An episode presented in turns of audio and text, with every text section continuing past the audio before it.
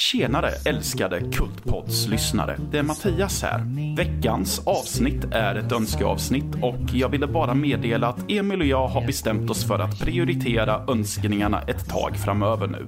Är det så att du har ett önskemål till ett kommande avsnitt? Ja, kul! Lyssna lite extra noga i avslutspluggningen så vet du vart du kan höra av dig någonstans. Och med det sagt lämnar jag över till mig själv och Emil.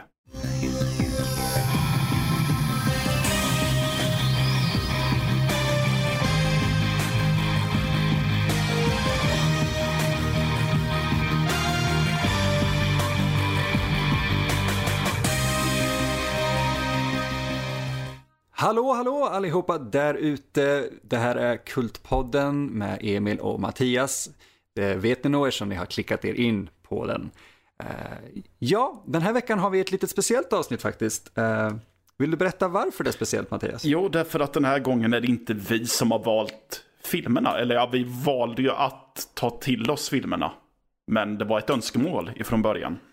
Mm. Mm. Uh, vi fick nämligen 23 februari fick vi ett tweet på Nördlivs Twitter som är at nördlivse från Patrik Mattsson som sa jäkligt underhållande podd, hade varit kul att höra er snacka lite om Feast-filmerna. Mm. Tackar för de fina orden och eh, självklart när du smickrar oss sådant så ska vi ju självklart ta din önskan i behåll, eller vad man säger. Eller hur, vad säger man? Ja. man säger någonting där. Ja. Vi, vi, vi behagar hans önskning. Jajamän. Eh, trots att det är Feast. ja. Det kanske säger en del. Eh, ja. Men ja, Mattias, vad är Feast? Eh, Feast är en trilogi med filmer som sträcker sig mellan 2005 och eh, 2000 Nio. Precis. Ville du ha något mer än det? Nej, egentligen. Vad, vad, vad, är det första du tänker på när du tänker fis? Jag tänker ju på eh, festmåltid. Så jag tänker att nu ska det mumsas någonting. Troligtvis människor. För jag tror att det blir en ganska dålig film om det är en film om människor som käkar på en buffé. Alltså nu vill jag ju se den filmen lite grann i, i, istället. Det känns som att det där, det där, där har vi min indie darling. Det är den filmen jag kommer göra som kommer gå på festivaler, ta mig fan överallt. På grund av att den kostade ingenting att göra förutom, du vet, budgeten som var tvungen att gå till en all you can eat buffé, något ja. jävla hak här. Jag tänker att du ska ju ha typ något liknande salo fast i det här fina huset så är det bara en massa societetsmänniskor som har beställt in en buffé och hur de typ svullar ihjäl sig. Alltså det känns ju lite som, du vet, så politiskt ställningstagande alla delikatessen. Ja, du hörde det. Jag gillar det. Nu har vi ta mig fan kommit på min Oscarsfilm bara på grund av Feast. Det blir den perfekta anekdoten när jag står där och håller talet tillsammans med dig som får bli min producent. Ja, precis. Men, eh, ja, Feast, den, det är som sagt tre filmer som handlar om monster som kommer och ska äta människor. Det är väl typ det som är motivationen va? Äh, ja, något mer än så är det inte. Uh, jag kan ju redan nu säga att man får ju inte reda på vart monstren kommer ifrån. Nope. Nej, utan i, i, första filmen så får man bara reda på helt plötsligt att ja, det är ett helvete som kommer hit. Och så är det monster som ska mumsa i sig folk. Ja, man kan väl diskutera eh, det här med att måste man veta vart saker och ting kommer ifrån och sådär. Ja. Uh, lite så som J.J. Abrams igen pratar om den här lilla vet du, mystery-boxen om att lämna vissa saker obesvarade. Mm. Men jag tycker Feast de lämnar väldigt mycket obesvarat och de närmar sig ändå, vad ska man säga, själva kärnan av vart de kommer ifrån i tredje filmen. Uh, Utan någon direkt... Uh, gör de det? Ståta och bomb. Ja, men alltså, vi kommer ju komma till sista filmen, men ja. de, de tar ju sig typ in i, om man ska säga, lägret för dem antar jag. Ja, just det. Ja. Uh, ja. Alltså tredje filmen kan vi säga på en gång, det, det, det är en mess. Ja, ja, precis. Men Eh, så- ja, om vi ska ta och börja någonstans då. då börjar vi väl helt enkelt med första filmen. Mm. Ja, eh, den utspelar sig på en krog. Gör den. Alltså tänk typ From Dusk till Dawn fast utan första delen med George Clooney och Quentin Tarantino. Ehm, ish. Eh, vi blir presenterade för av för de karaktärerna vi ska lära känna genom att så fort det kommer ett nytt ansikte så fryser bilden och så är det någon text som beskriver dem på ett lite glimten i ögat sätt. Fast lite väl over smart känns det som. Ja, det var det jag kände också. Att jag tyckte väl inte att det var så jävla kul riktigt heller. Eller mitt intryck var att filmen tyckte att den var jävligt kul när den gjorde det. Exakt, jag hade kunnat ta det lite mindre drygt eh, och om det bara hade varit eh, en kort stund för ett par karaktärer. Men varje karaktär skulle få en sån här och det pågick ganska länge. Ja, precis. Och Och så var det lite så här, life expectancy Ja. shorter than you think. precis. Eller typ, de skulle väl aldrig döda en krympling, eller? Ja, just det. Ja. Ja. Precis. Och eh, Eh, ja, när vi har blivit eh, presenterade för de här människorna som är, ja, olika nyanser av vidriga. Så eh, kommer det en snubbe som vi får reda på, åh, han är en hjälte. Och eh, han, det är han som talar om att, ja, ni behöver vara beredda nu för det, det kommer gå åt helvete för er snart. Um. Jag tror han till och med heter Hero i den här title Eh, card-presentationen. Jajamän, men vad händer med honom då, Emil? Eh, han eh, står vid ett fönster precis när han ska säga hur de ska hantera hela grejen och ett monster typ, slänger sig in och biter tag i hans skalle och äter upp honom. Ja, precis. Men som tur är så kommer ju hans eh, fästmö och hon, eh, ja, hon lyckas hålla sig i liv lite längre än vad hennes eh, fästman gjorde i alla fall. Eh, Så hon, eh, hon styr upp det som Hero hade tänkt att göra istället. Ehm, det som är lite spännande egentligen är att den här filmen har ju lite, jag vet inte om man ska säga att de är kända, men de har folk man känner igen i alla fall. Eh, I sin Ja, du har ju en ensemble. av, eh, du har ju Joanne Whittaker som faktiskt är med From Dusk till Dawn. Precis. Eh, vi har en veteran i form av Clue Gulager som är Mm. pappa till regissören John Gulager. Så det är väl därför han är med. Och sen har vi väl, eh, ja vad heter han nu igen? Eh. Det, det, det är ett par till. Kevin Smiths vapendragare Jason, Mewes är med. Eh, jag glömde bort vad Kevin Smith hette. Ja. Okej. Ja, och sen så har vi ju punklegendaren He- Henry Rollins. I en faktiskt ganska fantastisk, eh, väldigt anti-Rollins roll egentligen. Ja, men på ett sätt tycker jag att han är, för han var den jag tyckte bäst om, men han känns lite missanvänd på ett sätt också. Ytterst. För Men det är väldigt mycket i den här filmen som känns väldigt missanvänt. Ja, men, eh, ja. eh, framförallt så tycker jag att karaktärerna är ju inte bra skrivna överhuvudtaget. No. Alla är rövhål och det är ingen som är, och inget emot karaktärer som är rövhål, men det är ingen som är karismatisk i. Men det finns ingen man kan relatera till känner jag. Nej, precis. Ehm, ja, något mer att dra om ensemblen, eller?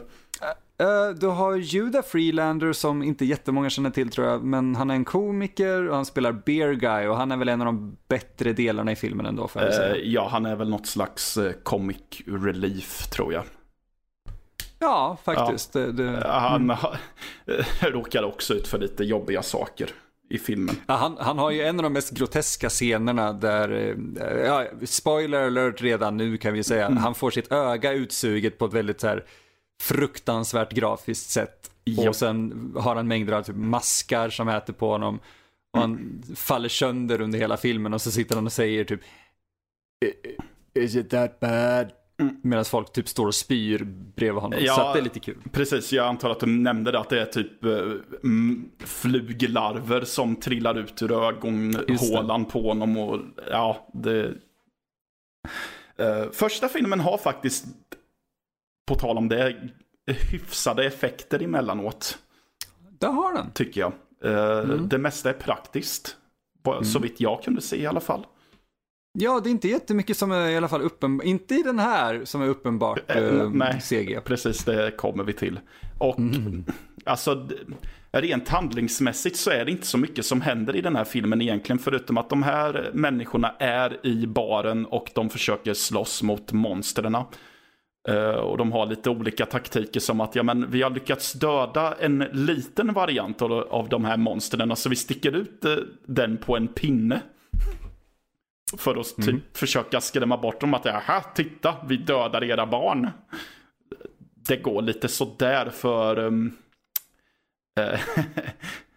fortplantningsperioden för de här äh, monstren är inte så lång. Utan den är, sträcker sig typ i inte ens fem minuter.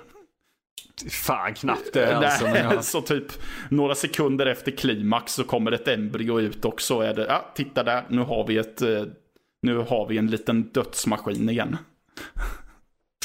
ja, det, det, jag får väl ändå ge monstren det. Jag, jag tycker de är fascinerande till kanske 30% och ja. 70% av dem, ja okej, okay, säg så här, till 30% fascinerande, 20% ooriginella Eh, och 50% bara jävligt juvenila, precis som hela ja. filmserien egentligen är. Ja men precis, alltså, mitt största problem med första filmen är ju, förutom att, att jag inte tycker om någon av karaktärerna, uh, så är det ju att tonmässigt så svajar det något så enormt.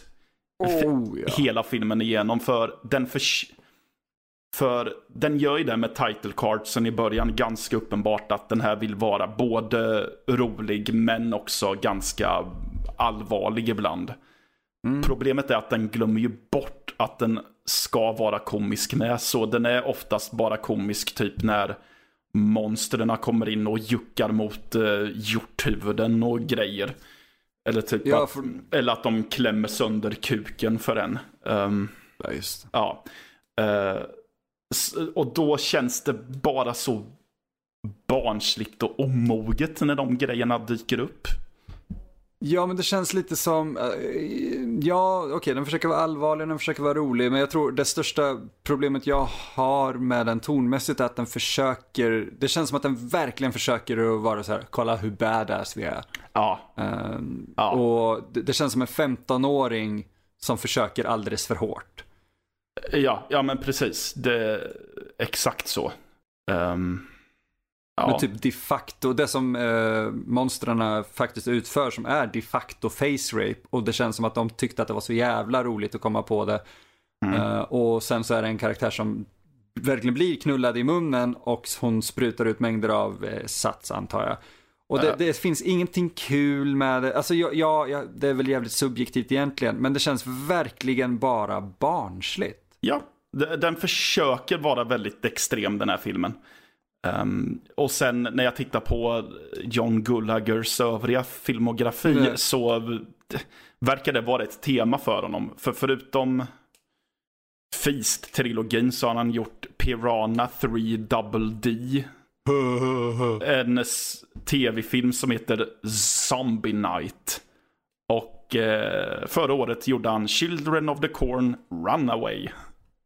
Som har varit i så development hell sen typ 2014, 15 Ja, men... Men den släpptes ju faktiskt. Fast behövde den verkligen släppas? Nej, vi har inte behövt de senaste tre. Jag tror jag slutade kolla när jag hade sett typ åtta eller nio av de där filmerna. jag har bara sett de första tre Children of the Corn-filmerna. Jag, tänk... ja, det, det...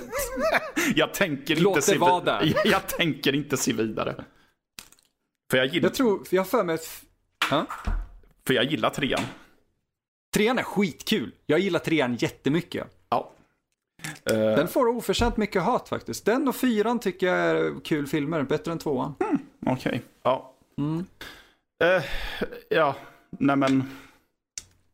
Ja. Så, den här filmen är helt enkelt en, ja men det är lite går galore monster hunting fest sådär. Eller människohuntingfest ja. mer. Um, uh, Inte så, mycket, inte så mycket mer att säga, känns det som egentligen. Den är väldigt basic. Ja, premissen är ju extremt basic. Ja. Eh, Men, men man får, om man tittar på den, den, den har ju en intressantare bakgrundshistoria egentligen tycker jag än vad filmen i sig är. Och det är att du, har ju, eh, anledningen till att filmen blev gjord överhuvudtaget var att det var en del av ett program som hette Project Greenlight. Ja, just det. Det var väl det som Matt Damon och Ben Affleck hade, eller?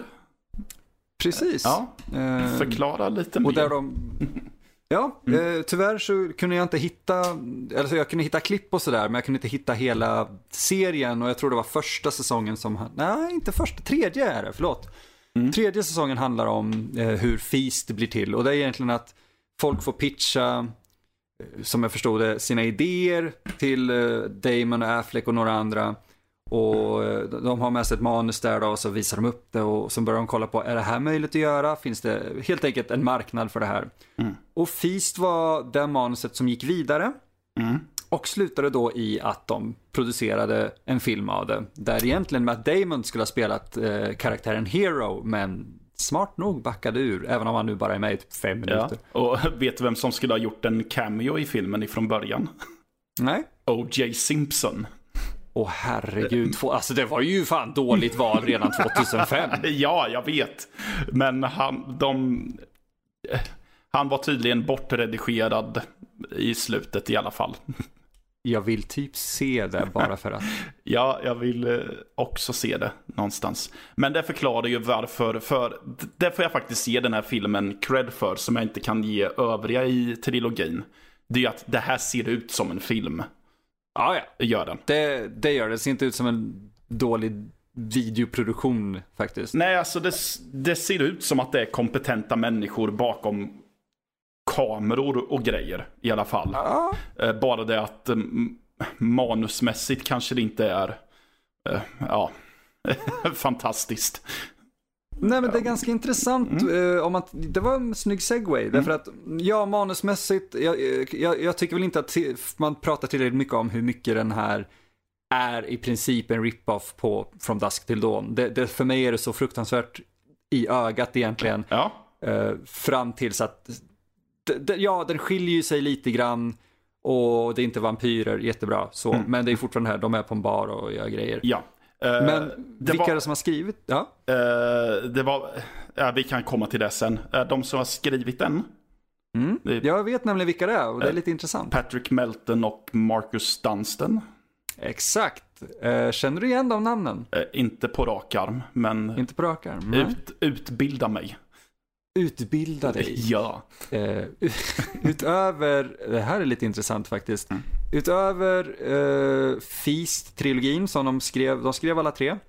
Mm. eh, så är de också förmodligen mest kända för att ha skrivit uh, manuset till så 4, 5, 6 och 7. Allas favoritså-filmer.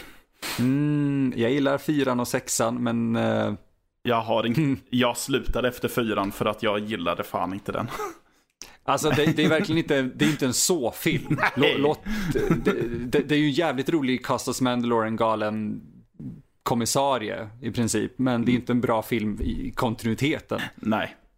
Eh, Även Dunstan eh, skrev och regisserade eh, filmen The Collector som jag anser Oh. vara väldigt bra. Den gillar jag. Det hör till en... Jag skulle faktiskt säga, säga att i den här eran som vi pratade om så hör den till en, en av de lite mer bortglömda eller mindre uppskattade filmerna. Absolut. För- för alltså jag- The Collector. Mm. Ja, för jag tycker ändå att den gjorde någonting intressant, tycker jag. Ja. Mm. Den var, det, det, känns att det är samma författare eller en författare bakom så-filmerna som har gjort den för att den har ju lite sadistiska fällor och sådär men den vältrar sig inte lika mycket i det som så-filmerna eller Feast gör. Nej. Eh, Och, och har en ganska intressant premiss. Den fick ju även en uppföljare som heter The Collection som hade en väldigt mm, så här, minnesvärd öppningsscen men i övrigt ganska intetsägande tyckte jag. Jag såg aldrig den. Uh, ja, alltså gör inte det. Nej. Man ska säga, jag, den, den, den, den gör ingenting som The Collector inte gjorde bättre. Nej. Uh, Okej. Ah, ja, men eh, det jag skulle säga förut var att det är ett annat problem jag har. Som jag mm. verkligen störde mig på jättemycket. Och tyvärr så är det någonting som är ihållande för de andra två filmerna också. Jag gillar inte hur den är redigerad. Framförallt inte vid typ dödsscener och actionsekvenser. Verkligen inte. Av den enkla anledningen att jag ser inte vad det är som händer. För, Nej, för det, man gör verkligen inte För det. det är så skakigt och eh, kli, alltså, va, klippen får inte ens vara i en sekund ibland känns det som. Så det känns som att jag får typ ett epileptiskt anfall när jag sitter och tittar på varenda våldsscen i film. Jävlar.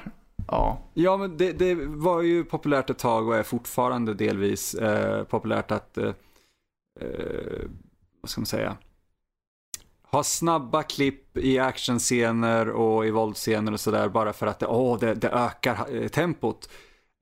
Jag, jag, tänker lite på i, om det är i Taken 3 så ska Liam Neeson hoppa över ett stängsel och det känns som att de har typ 70 klipp i det eller någonting. Okej. Okay. De, de, byter vinkel alltså var, varje halv sekund. Ja, eh, jag har bara sett första Men, eh, minuterna ja, i den. Jag håller med dig helt i... Ja. Det räcker. Ja. Um, jag, mm. det var något jag... Jo, jag kan tänka mig att man, ville, att man väljer att göra på det här sättet för att typ öka upp kaoset i situationen, tänker jag. Att det ska kännas som att, ja, men, att de vill att man ska känna, ja, men vad fan är det som händer för att det är någonting far out eller något sånt som händer. Men det behöver ju inte ske varje gång det är ett monster som attackerar en människa heller. Så behöver det inte vara typ snabba klipp och ja nu ska vi desorientera folk. För jag blir bara irriterad. Nej, och jag tänker väl lite Ja men det är bara irriterande. Jag blir lite illamående när de klipper så vanligtvis faktiskt. Mm. För ögat hinner liksom inte fästa sig på någonting. Uh, och okej, okay, om man vill göra att det är disorienterat och sådär. Då, det här är kanske hur jag då som filmare hade gjort det. Men det är att jag vill ju, om det ska vara en disorienterad scen så vill jag inte att Publiken ska inte vara disorienterad om inte karaktären är det. Och, och om karaktären är det så ska ändå inte publiken vara disorienterad på grund av dålig klippning. Uh, om karaktären inte vet vad som sker så går det ju faktiskt att visa att karaktären inte vet vad som sker utan att kameran kastas runt och är så här, ah vad fan det är kaos. uh, och ja. det gör inte den här filmen Nej. bra. Nej. Um, ja. Ingen av filmerna gör det bra, Nej. kan vi ju faktiskt lägga, Nej. tillägga. Ja, ska vi gå vidare till tvåan eller har vi något mer vi vill säga om första?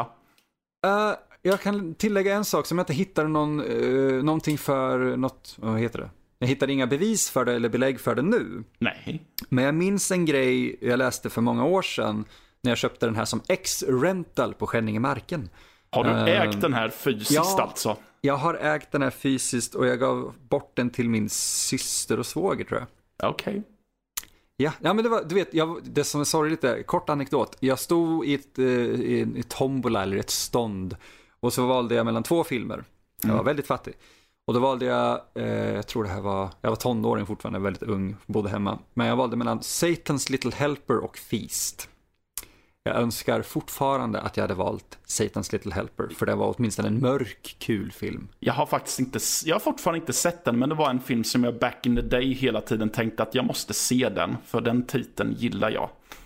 Men... Den titeln är bra och den är underskattad. Okej, okay. Då kanske jag den är precis... Då ska jag nog ja, fortfarande fort... se den då. Jag tycker, precis som du sa om The Collector, det, det är en sån där film från den eran som är lite, mm, lite oförtjänt bortglömd. Mm. Den gör ingenting jättesärskilt, men den gör det intressant. Yes, okej. Okay. Eh, men det som var just uh, en liten kontrovers då, minns jag. Det var uh, frågan om det var John Gulager som hade regisserat filmen eller nu minns jag inte vem det var som skulle ha gjort det annars, men det fanns någon annan i teamet som då skulle ha gjort det för att han ansågs vara för inkompetent för att hantera en hel film. John Gulager? John Gulager. Ja, jag hoppas nästan att det du sa nu är det som är på riktigt med tanke på vad vi ska komma till. Jag hoppas verkligen det. Ja. Det, var det segway över till Varsågod. Nästa, ja, till Feast 2. Sloppy Seconds.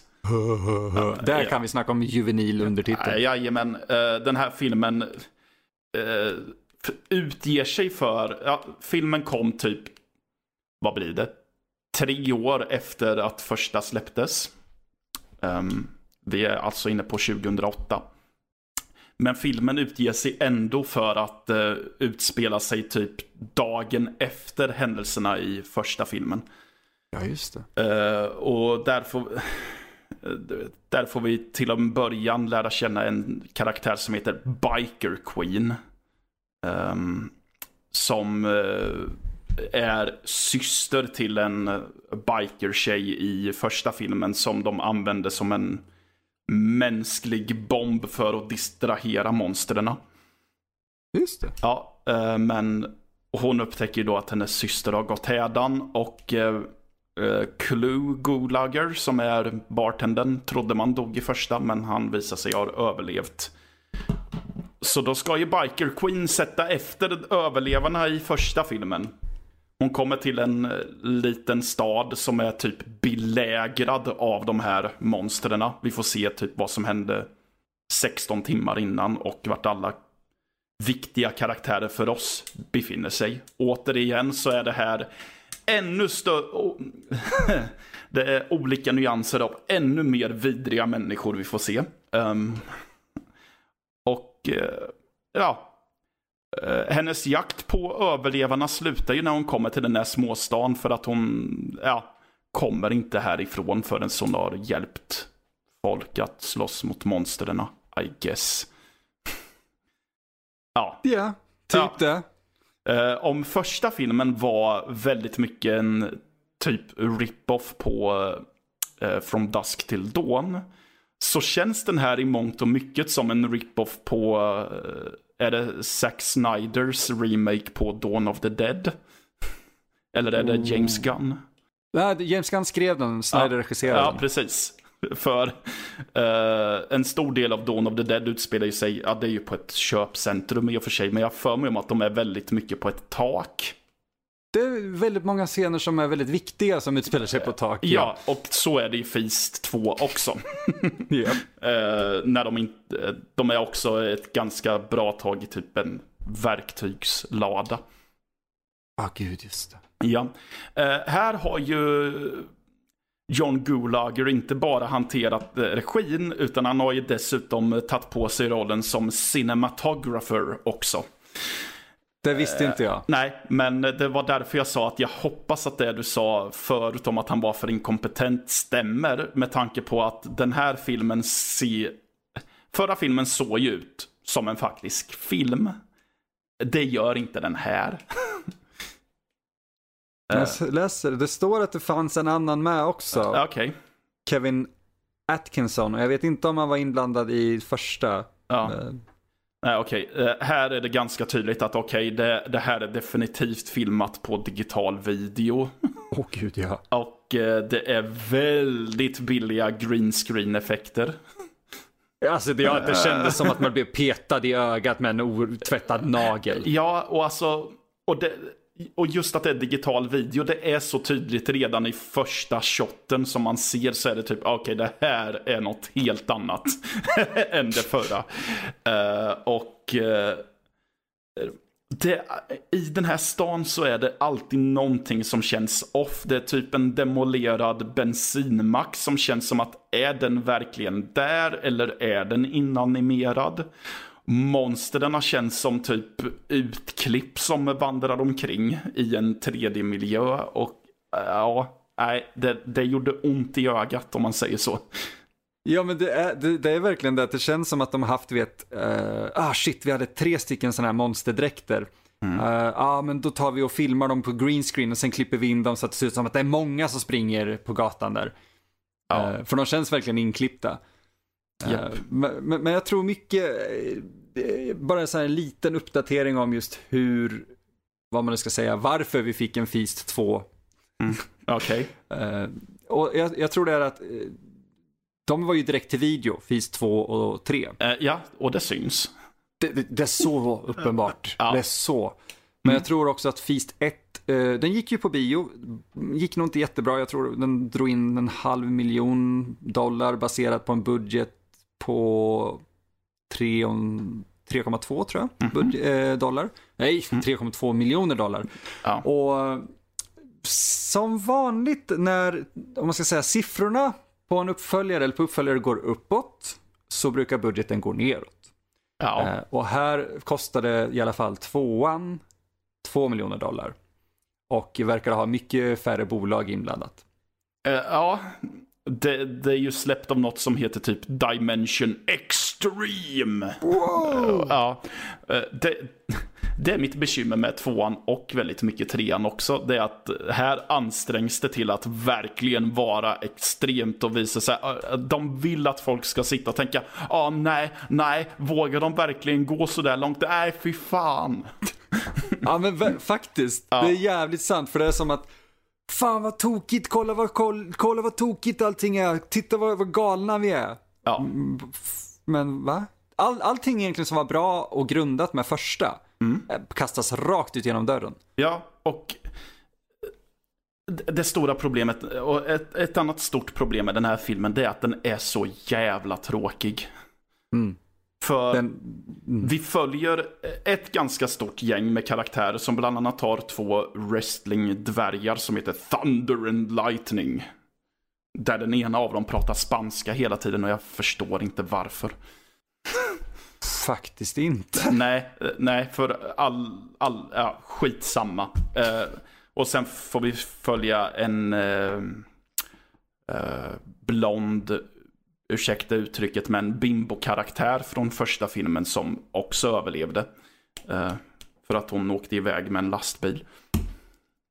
Ja just det, är det hon Ja. som heter Honey Pie? Jajamän. Ja. Eh, De, det är, vi får följa storgänget och Honey Pie. Honey Pie får vi typ bara följa när hon krälar runt i en mataffär. Det var billigt att filma, vad pratar du om? Ja, men de har ju ingen correlation överhuvudtaget med varandra. Och ja, Nej, men jag tror det finns ju en, jag tror det, en ganska logisk förklaring till det egentligen som vi båda vet om och jag, jag vet att du hade förmodligen kommit in på det här ganska snart. Mm. Men mycket i tvåan känns ju väldigt oavklarat framåt slutet på grund Ja. av vad, Matte? Jo för att då kommer ju trean. Och trean var en back-to-back eh, Ja. inspelning. Så Eh, det känns som att de tog manuset, ett manus och typ delade på mitten. Ja, det, det känns ju nästan som att vi kan kombinera prat om tvåan och trean. För som sagt, tvåan är väldigt mycket av en mellanfilm. För vad den gör är att den sätter bara upp eh, förutsättningar inför tredje filmen egentligen. Ja, den svarar fan inte på någonting från första eller svarar på någonting eget. Nej, det gör ju inte trean heller. Nej. Så hela den här plotten om att Biker Queen är ute efter hämnd på de som överlevde första filmen är egentligen bara en ursäkt till varför de ska åka till den här stan. För de får reda på att det är där han hänger, ofta. Bozo. eh, Som karaktären heter. Ja, men... eh, Ja. Eh, Problemet med tvåan är att den... Den är så stillastående. Visst, de har en obduktion på en... På ett monster som bara känns onödigt. Och jävligt ful måste jag tyvärr erkänna.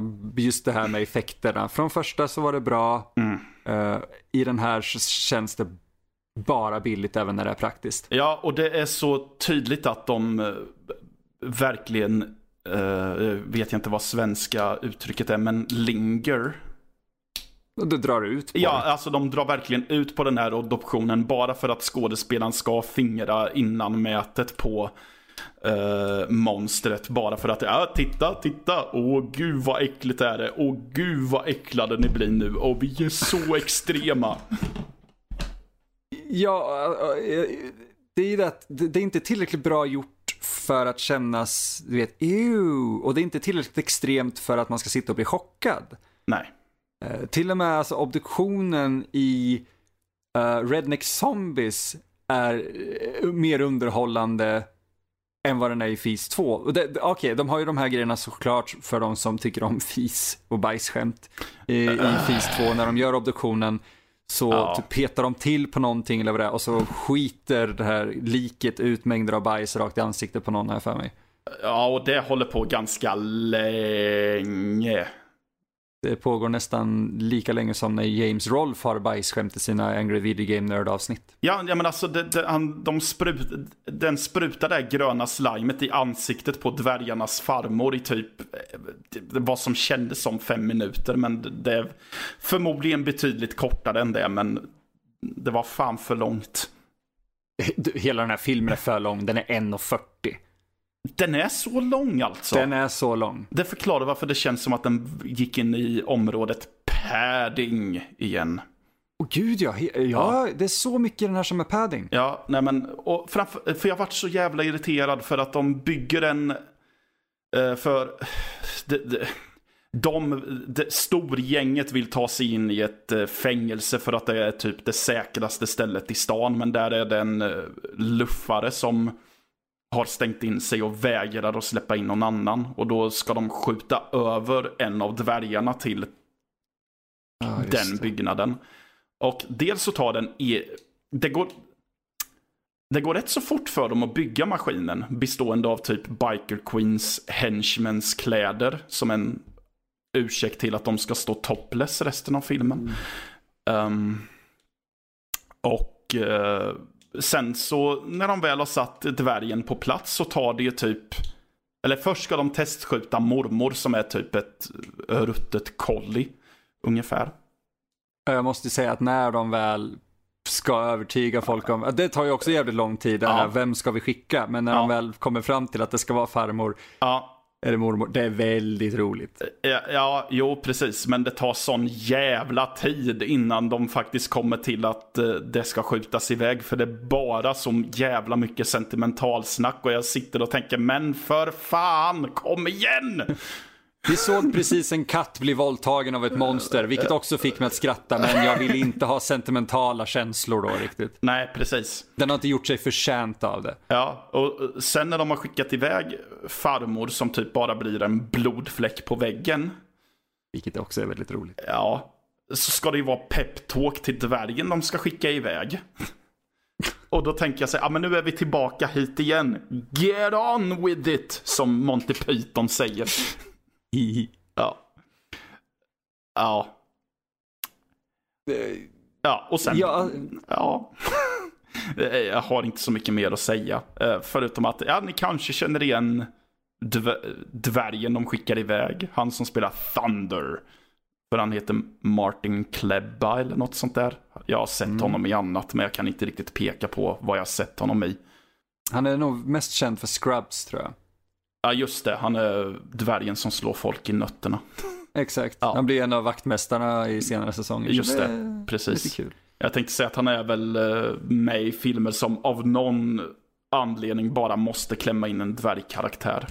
Ja, men det, han är lite den här, du vet, ah, fuck vi har inte råd med Vern Troyer, då tar vi Martin Kleba. Ja, eller typ, och vi har definitivt inte råd med Peter Dinklage. nej, gud nej. Eller vad heter han, Warwick Davis. Ja, just det. Eh, då går man till Martin.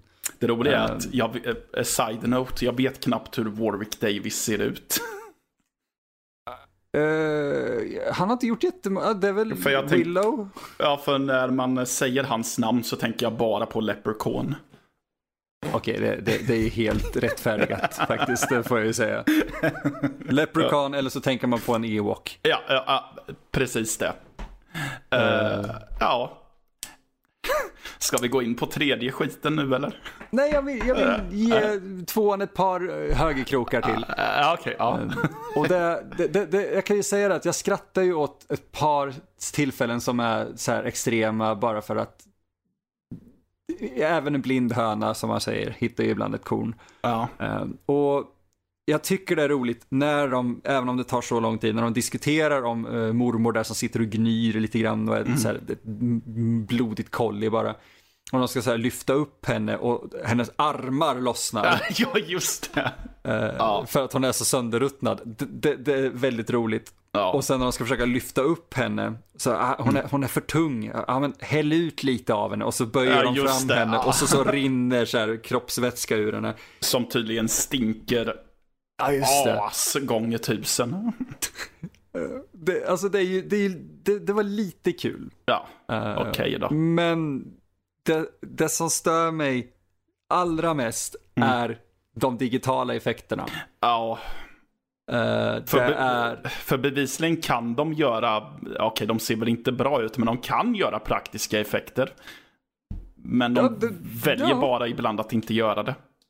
Ja, jag kan förstå varför man inte gör det ibland. Alltså, som Romero sa eh, när han gjorde Dire of the Dead, ja, men det var så mycket enklare med digitalt blod för att vi behövde inte, vi hade inte råd med att göra en ny setup. Och jag respekterar det, Mm. men gör du en gory film så ska det fan med vara framför kameran. Ja. Eh, Eh, Den har, och, tvåan har också en scen som också går in på territoriet provocerande, men den är så jävla onödig. Är det barnet? Ja, det är barnet. Jag, jag kunde inte ta det på allvar för det var så jävla dåligt Ja, utfört. nej, men alltså för de sitter på taket och hör att det är ett barn som ligger och gråter i en bil och då är det en eh, karaktär som tar på sig att springa ner och hämtat. Men han blir ju jagad av monstren.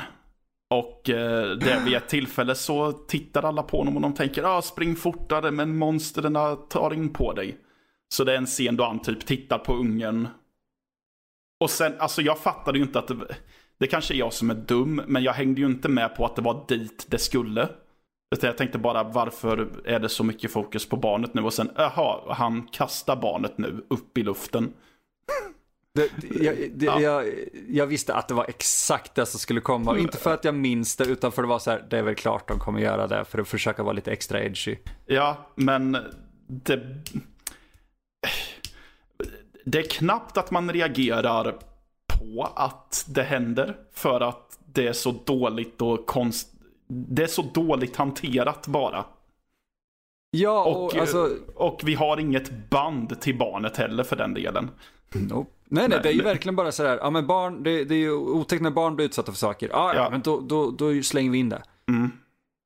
Och det, det är ju det att någon, när han väl kastar upp ungen i luften för att kasta bak det till monstren, Ja. så är det så fult. Så här, Ja. Det är någon som i princip håller i ungens ben utanför bild och sen upp för en green screen bara. Japp, japp. Eh, Och blodeffekterna när ungen ligger på marken var snyggare i spelet Harvester från 96. Eh, ja, För det ser, det ser exakt ut som en scen från Harvester. definitivt nu när du säger det. Det är mycket i den här filmen som ser ut som FMV. Oj, oj, oj. Ja, nej, men och sen en annan sak som gjorde att det var lätt för mig att inte ta det på allvar är ju att när vid close-up scenerna när han springer, då är det ju ett riktigt barn som för övrigt tydligen var John Gulagers unge på riktigt. Just Ehm, då ser man att okej, det där är ett barn, men när de filmar typ ryggen när han springer ifrån monstren så är det så uppenbart en docka för han håller den så jävla konstigt med. Ja, jag börjar fundera på om de, de har medvetet gjort sådana val. Att ja, men vi gör det så dåligt vi kan. Men det, det, hela filmen är så kasthanterad. Ja, för... För, ja, ja jag vet inte. Nej, och, och det sista egentligen med effekter och sådär. Mm. De där ljudeffekterna hittade jag på alltså, gratissidor under 2008. De här... Eller nå- Ja, ja, de, de letar efter nu på grund av att det är väldigt roligt att ha sådana ljudeffekter. Men just Ja. skottljudeffekterna och explosionerna och alla, egentligen alla effekter hittade man gratis online. eh, Eller i ett så här typ gun package eller någonting för typ 200 spänn redan Ja. 2008. Ja. Det, det, det, det, är, det är så väldigt billigt. Jajamän. Men, eh, ja. Vet du något mer som är billigt? Vadå? Feast 3, The Happy Ja. Finish. Mm, det var en snygg övergång Eh, där. Ja, ja. Jag, Men, bara, jag bara utgick från att vi var färdiga. Eller vill du ta något Ja, nej, avslutande? för guds skull inte mer om den. Eh, jag ska försöka ta reda på hur billig Happy Finish var. Ja. Men eh, berätta om Happy Finish. Ja, det här är ju lite... För det finns ju en summering på IMDB här. Men det tar ju ett tag innan de faktiskt kommer dit. Mm. För eh, på IMDB står det att eh, överlevarna blir rädda, räddade av en mysterisk, en, en mystisk profet. Oh. Ja, men, men vad som först händer är att det kommer en lite mer vett, ja, typ basically medelålders actionhjälte eller något sånt. Han är badass. Blir vi presenterade som.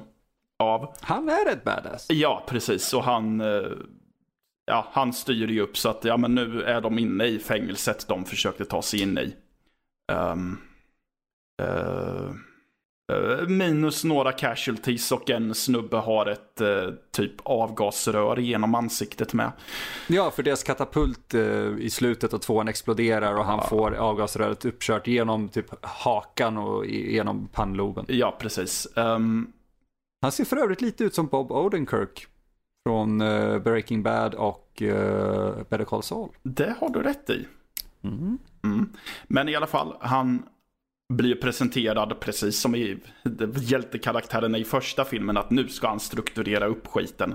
Men när han lär en av de kvinnliga karaktärerna hur man laddar en revolver så det är en spoiler, men hon råkar på John Travolta man nerskjuta honom i huvudet. Åh gud vad jag önskar att de faktiskt hade haft en Pulp Fiction-referens där, för de har så konstigt placerade referenser, typ till uh, Clue Gulager, alltså pappan till John Gulager, med, mm. som du upptäckte, den referensen. Ja, uh, ja i första de, filmen ja. Exakt, för Clue är ju känd, kan man väl säga, för att ha spelat Billy the Kid för typ 50 år sedan. Ja, i en serie som hette The Tall Man. Exakt. Mm. Så då gör de ju en liten eh, referens som ingen, ingen i den publiken som ser Feast eh, mm. skulle förstå. Och det är ju Who do you think you are, Bill the Kid? Ja, något sånt. Något sånt, ja. ja. Eh, så det hade varit kul om de hade haft en referens typ, oh my god, you, you yeah, shot Marvin in the face fast. Mm. Ja, och What the fuck did you do that for? you hit a bump or something. Alltså, jag... Men ja, precis. Fortsätt därifrån. För... Ja, och då guilt-trippar de ju henne lite där och så. Men de släpper det ganska fort ändå att hon mm. har skjutit deras enda hopp. Så. Men i alla fall långt, ett tag senare när, det, när de har slagits mot monster och grejer så är det en konstig man i en huva som tydligen har, besitter kraften att eh, säga åt monstren att gå iväg. Och de verkar lyssna på honom. Eh. Så då teamar de upp med honom ner i kloakerna. Jag, jag kommer du ihåg varför de ska ner i kloakerna? För det kommer inte jag ihåg. Uh, de ska ju ta sig till storstan. Och jag antar att de anser att eh, de, de kallar det bara typ the big city. Så jag antar att de utgår ifrån att det är säkrare att gå via kloakerna än att gå på öppen gata. Ja, det är ju förvisso sant. Men jag tror mer var helt enkelt att eh, det var mycket billigare att filma på instängda områden än gå över en öppen terräng. Eh, förmodligen. men, men, men in universe, ja. förmodligen för att inte stöta på för många monster än som han kan kontrollera dem. Ja, men eh, vi blir ju i alla fall med, som tittare medvetna om att det här är lite av en bullshit artist. Mm. En ja. omedveten bullshit artist. Eh, ja, för han har ju en hörapparat som eh, väsnas för att han har dratt upp den så jävla högt så att han faktiskt ska kunna höra någonting. Vilket får mig att tänka att okej, okay, antingen så är det för att han medvetet har dragit upp volymen så mycket så att han ville höra vart monstren är någonstans på, eh, på marken. Eller så hör han så jävla illa så att han måste kräma på så att det typ tjuter så fort någonting är i närheten av hörapparaten. Yeah. Ja. Det är ju inte särskilt så här, jag, jag, hade de hanterat det bättre hade det varit en väldigt snygg twist.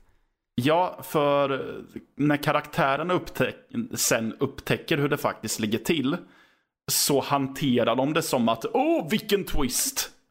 Och, jag mm. själv, och jag själv satt och tänkte, ja fast ni gjorde det ju väldigt uppenbart för typ en timme sen nästan att hans hörapparat tjuter.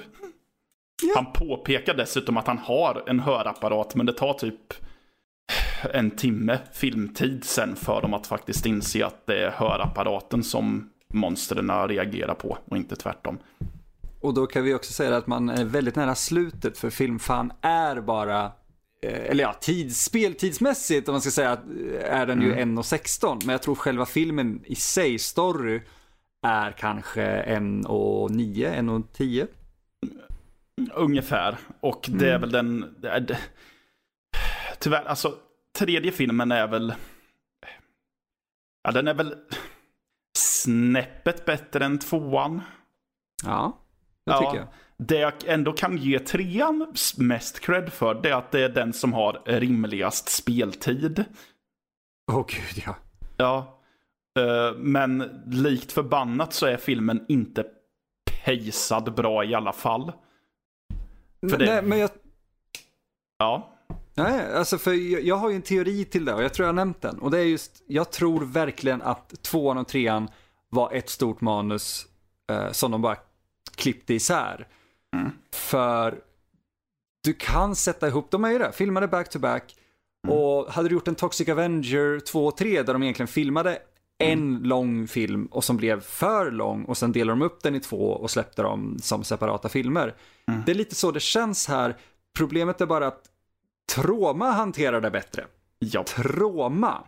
Yep. Och här, här är det är verkligen som att de har tagit tredje akten som var lite för lång och gjort en egen film av den och tagit mm. de två första akterna som sög och gjort det till en dålig mellanfilm egentligen. Ja, Just för att, som du sa, den sätter upp saker som betalas av i trean.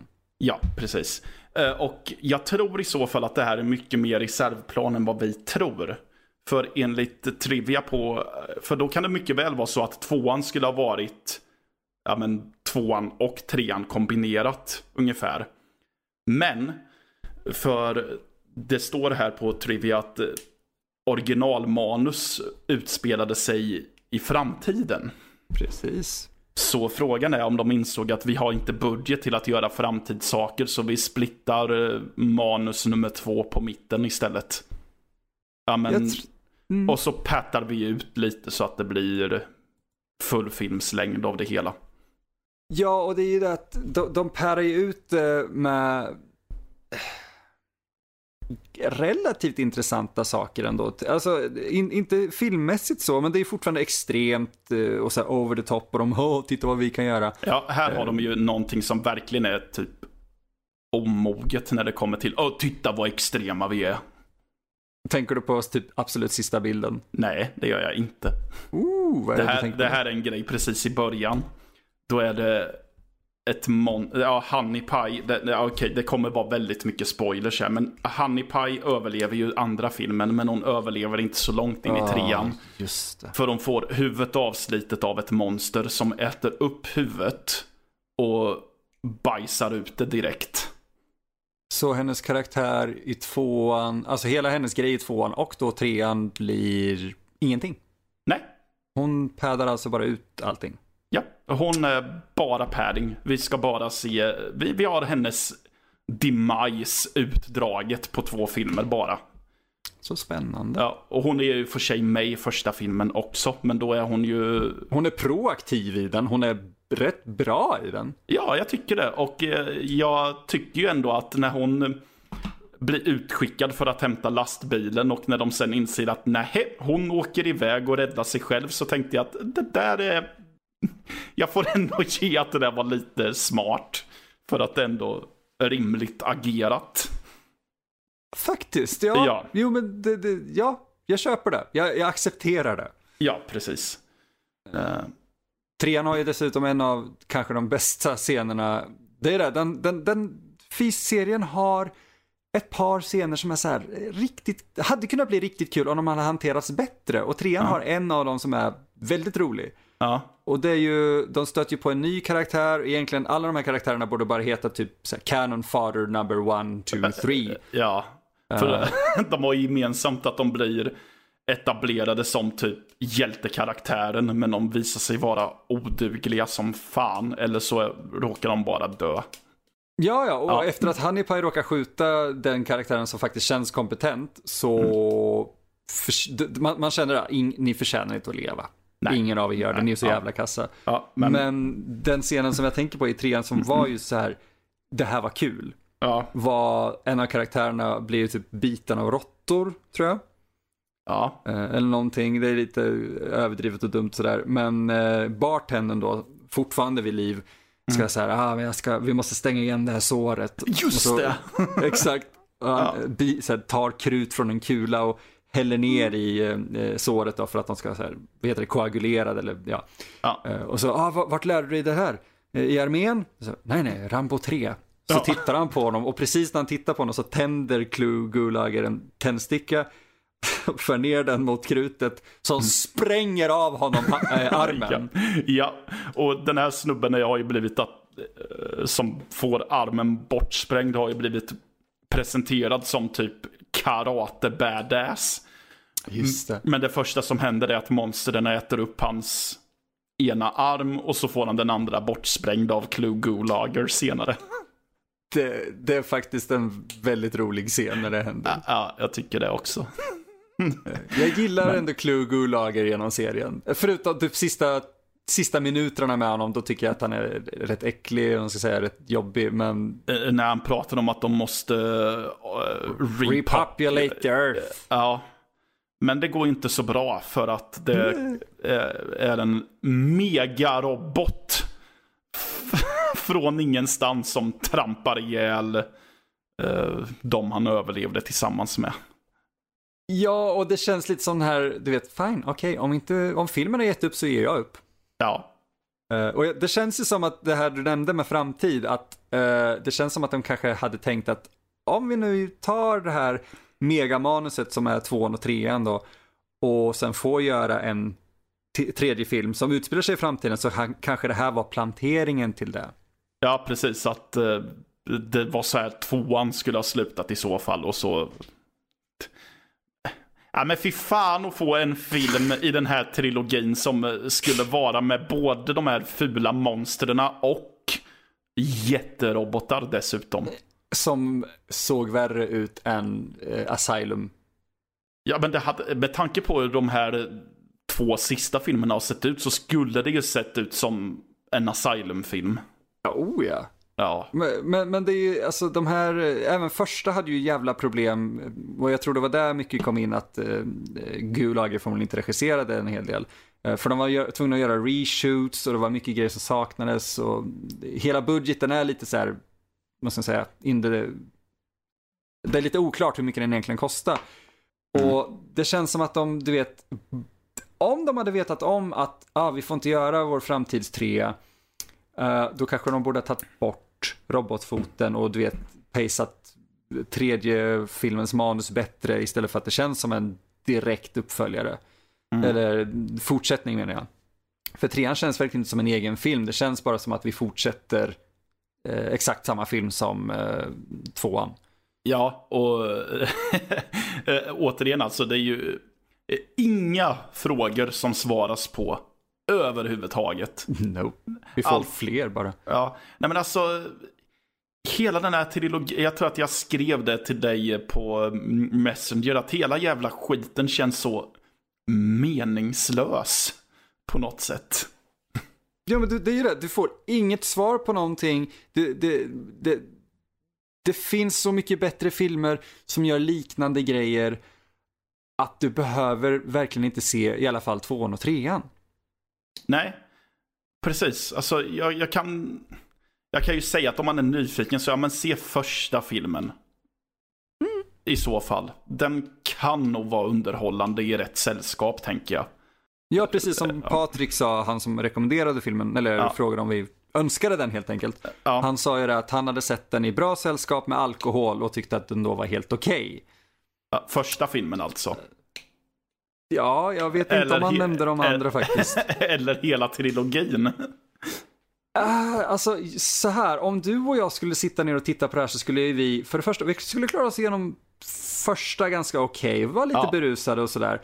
Tvåan, där skulle vi börja drabbas av någon form av fetlever och tredje så skulle vi redan ligga på en levertransplantationslista. Ja, jag tror att första skulle vi nog klara oss på att kunna dricka ja, men, eh, en, en öl var under tiden tror jag och faktiskt ta en ganska bra tid. Jag tror att om vi skulle börja se tvåan, ponera då att vi inte har sett de här innan, mm. så att vi nog typ efter eh, redan fem minuter varit tvungna att typ pausa filmen, dra i oss fler öl och shots och sen så, nu är vi redo för den här. Tredje filmen hade krävt crack. Ja, då...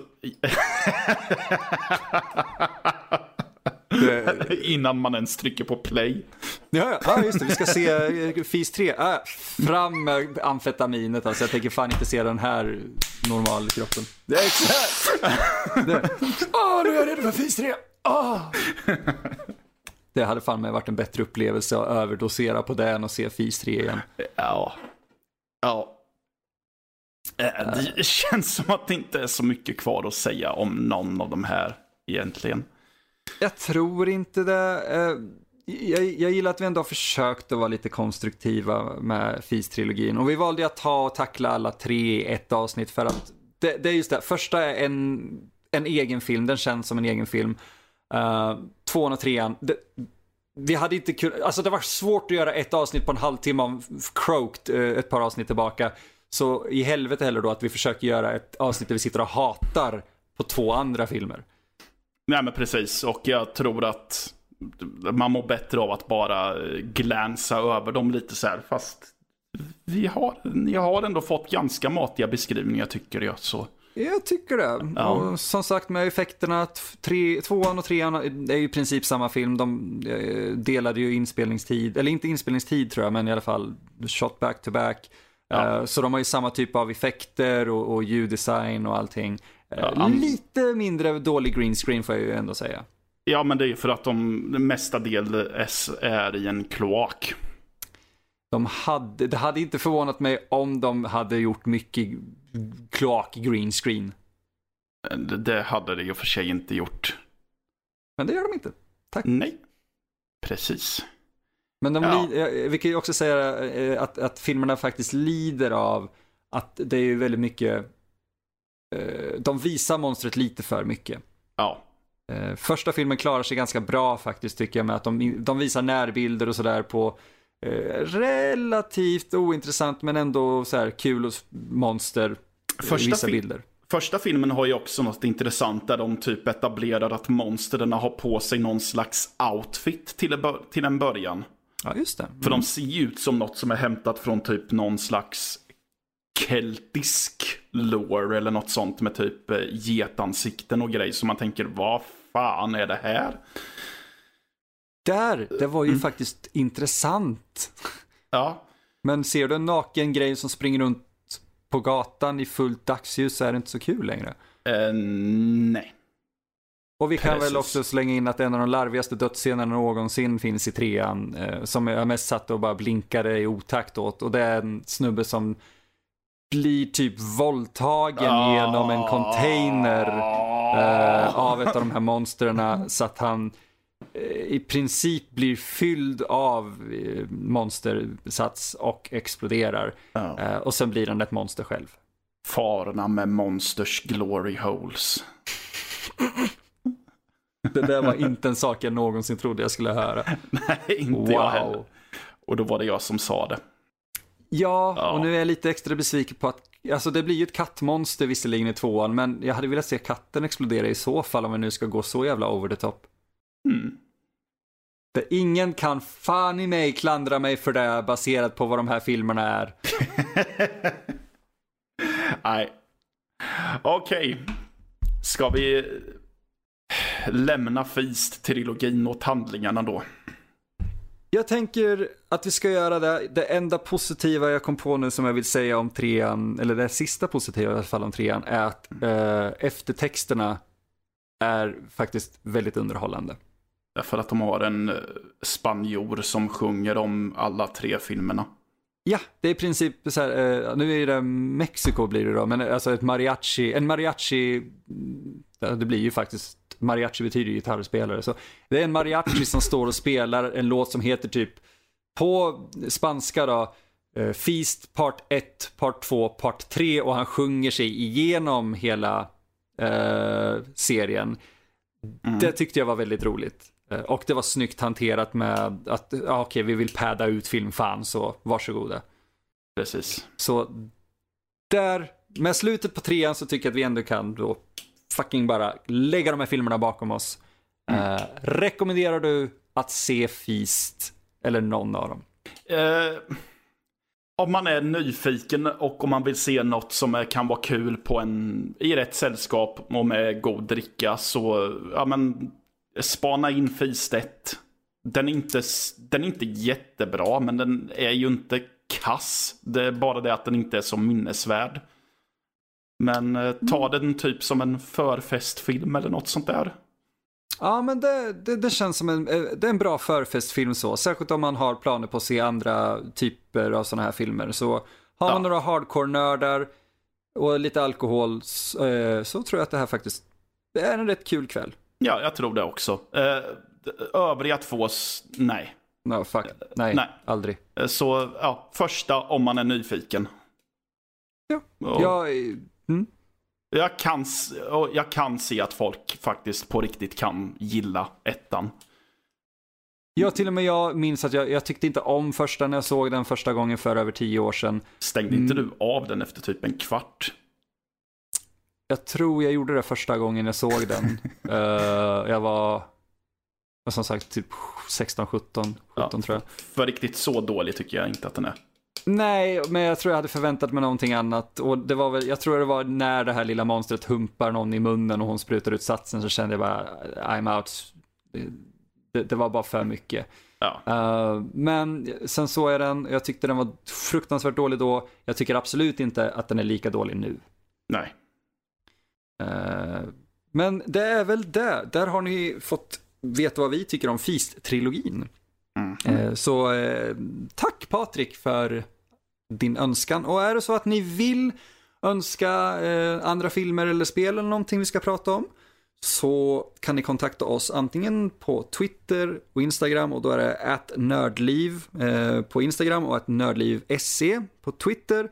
Eller så kan ni mejla oss på info.nördlivpodcast.se eller om ni vill komma i kontakt med mig eller Mattias så är det emil nördlivpodcast.se eller mattias nördlivpodcast.se www.nordliv.se. Mm. Så tack så jättemycket för att ni har varit med oss den här veckan. Eh, så får vi helt enkelt hoppas på att vi får in många önskningar. Vi har ett par som ligger på lager.